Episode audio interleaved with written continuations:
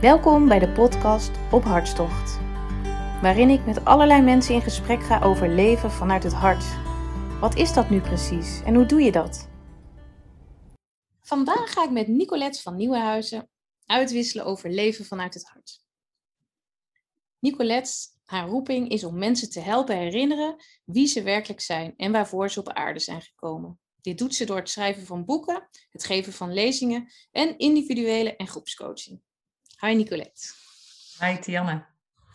Wat betekent voor jou leven vanuit het hart? Uh, leven vanuit het hart is voor mij uh, mijn hart als uh, kompas laten zijn. Bij alles wat ik doe in mijn leven. En, um, en dat betekent dat ik um, ja, eigenlijk dagelijks, dagelijks stem ik me af op mijn hart. Daar komt het op neer. Want ons hart weet veel meer dan het hoofd. Ons hart weet alles wat wij als mens vergeten zijn. Daar ligt alle wijsheid en kennis en herinneringen. En, um, en ons hart weet, kan elke vraag beantwoorden die wij hebben. Dus wat ik doe, ik stem me af op mijn hart. En dat doe ik door meditatie. Meditatie echt ja, mijn tool om naar het hart te gaan. Om, dus dan word ik stil. Ik maak contact met mijn hart. En uh, dan stel ik mijn vraag en dan krijg ik antwoord. En soms, wat ook gebeurt, is uh, dat mijn gidsen, mijn engelen, mij iets willen vertellen. En dan, ja, komt zo het antwoord, zeg maar. Of, of krijg ik een, uh, nou ja, een ingeving, een, een beeld van wat ik te doen heb. En dat betekent, um, en dat is vooral het laatste jaar, het laatste anderhalf jaar, um, is dat dus nog voor mij dieper gegaan. Het betekent volledige overgave. Het betekent echt dat ik, um, en nog, soms vergis ik me wel en natuurlijk schiet ik wel terug in mijn hoofd, maar ik wil zoveel mogelijk in overgave leven. Echt door te luisteren naar mijn hart. Wat, wat vertelt mijn hart? En dat betekent dat um, je altijd maar een klein stukje van de weg kan zien. Dus ik weet, oké, okay, dit is nu de volgende stap. Die ga ik zetten. En dat betekent ook overgave en, en vertrouwen vooral. En vanuit die stap komt vervolgens de volgende stap. Dus je ziet een klein stukje van de weg en zo ontvouwt, ik zeg altijd, mijn pad ontvouwt zich terwijl ik het loop. Mm, ja. en, en dat vraagt dus vertrouwen. Maar er ontstaan de mooiste dingen. Mooi. Dus meditatie, nou ik begrijp het je woorden, dat doe je elke dag. Ja. Is er nog een tool of een techniek of een manier uh, die voor jou helpt om uit dat hoofd en in je hart te komen? Um, nou ja, wat er, wat er gebeurde. Um, er is een trigger geweest waardoor, waardoor ik eigenlijk ja, echt die weg naar het hart ben gegaan. Ja. Want in 2008 is een hele goede vriend van mij overleden. En toen is er spontaan een, een deurtje bij mij opengegaan en stond ik in contact met de lichtwereld. Opeens, mm. opeens. En ik was al wel langer aan het mediteren, sinds 2000 mediteer ik. En dit overkwam me als het ware.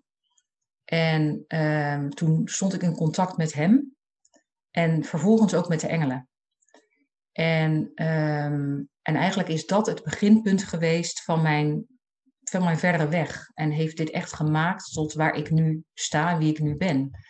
En wat uh, er gebeurde, is dat uh, ik te horen kreeg dat ik moest gaan schrijven.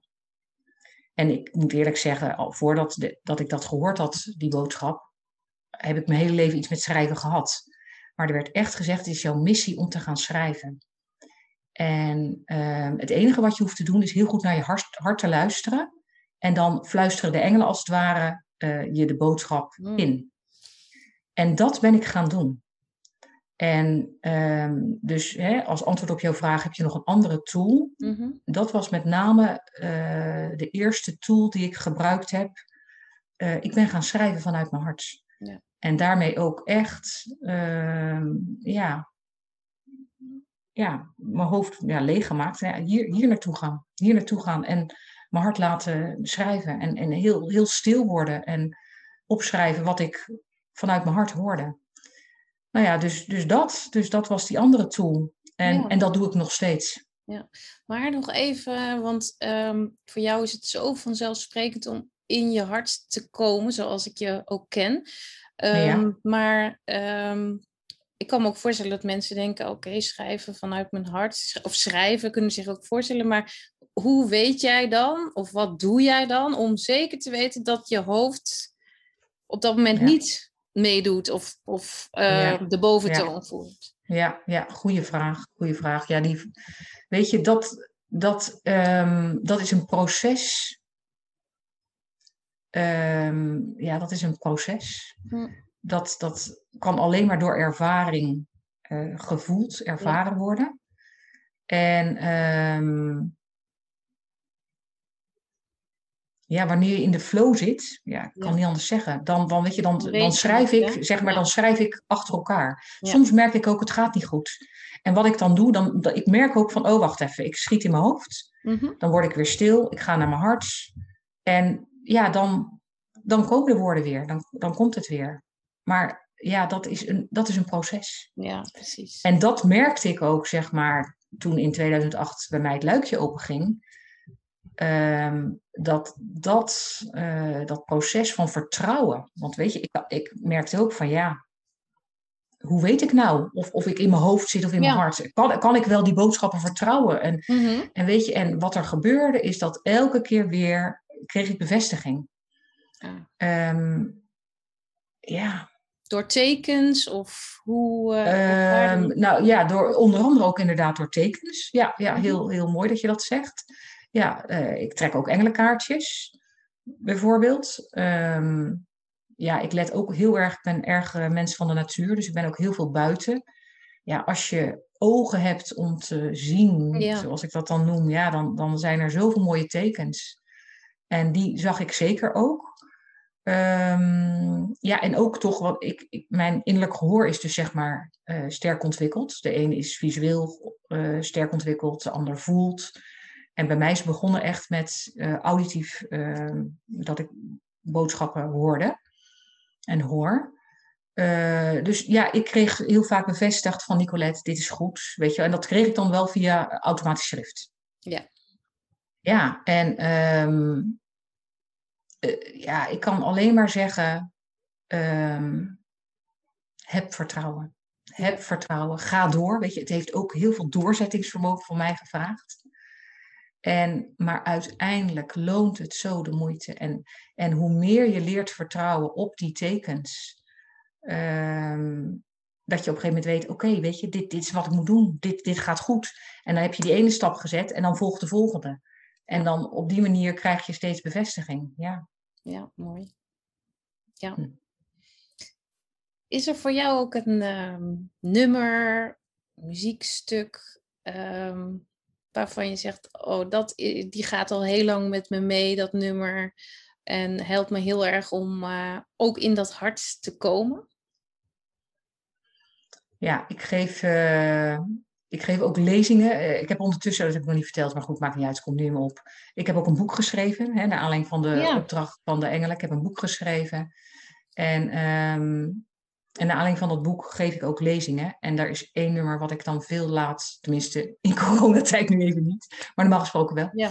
En, uh, maar dan is er een nummer wat ik heel veel laat terugkomen en dat is There is Only Love van Karen Drucker. Drucker of Druckner? Drucker. Ja, Drucker. En uh, ja, dat is, dat is prachtig. En zij heeft meer songs die mij heel erg uh, aanspreken. Ja. ja, ga ik op het lijstje zetten. Ik maak een speellijst met uh, hartverwarmers die, we ook, uh, die ik ook ga delen de komende Leuk. tijd. Dus die komt zeker op, uh, op die lijst. Nou, tot slot, je noemt nu even je boek. Vind ik toch leuk dat je daar nog even, wat je vertelde ook over het schrijven. Vertel even over je boek. Oké, okay, nou heel kort. Ja. ja. een bijzonder verhaal. Ik heb 28 ehm, jaar voor de klas gestaan. En in 2011, als ik het goed zeg, is er een oud-leerling van mij overleden. Op 11-jarige leeftijd. En die is um, in meditatie, ik was in meditatie, toen hij dus was overleden, naar mij toegekomen. En hij heeft mij gevraagd, Nicolette, wil je met mij een boek schrijven over hoe het is om dood te gaan? Dan zal ik het jou vertellen en dan schrijf jij het op. En dat boek heb ik met hem geschreven. Ja. En het boek heet Ik ben er gewoon nog.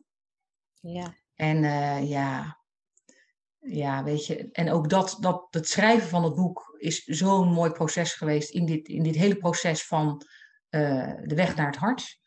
En, uh, nou ja, en, en ik had nooit kunnen denken en, en, en durven dromen, ja, wat een reacties het boek oplevert en hoe mensen geraakt zijn.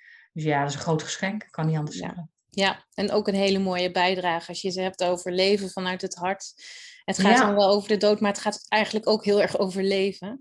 Dat En, klopt. eh, ja, dus ehm, Dat klopt. Ik, eh, ik zal hem erbij zetten als ik deze eh, microcast ga delen. Dan ook een linkje naar het boek, want het is absoluut een prachtig boek, wat mij ook heel erg geraakt heeft. Ja, Nou, dankjewel. dankjewel. dankjewel Mhm. Nicolette voor dit fijne gesprek.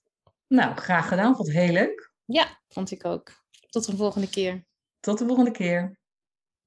Bedankt voor het luisteren van deze podcast. Wil je meer informatie en inspiratie? Kijk dan op www.ophartstocht.com.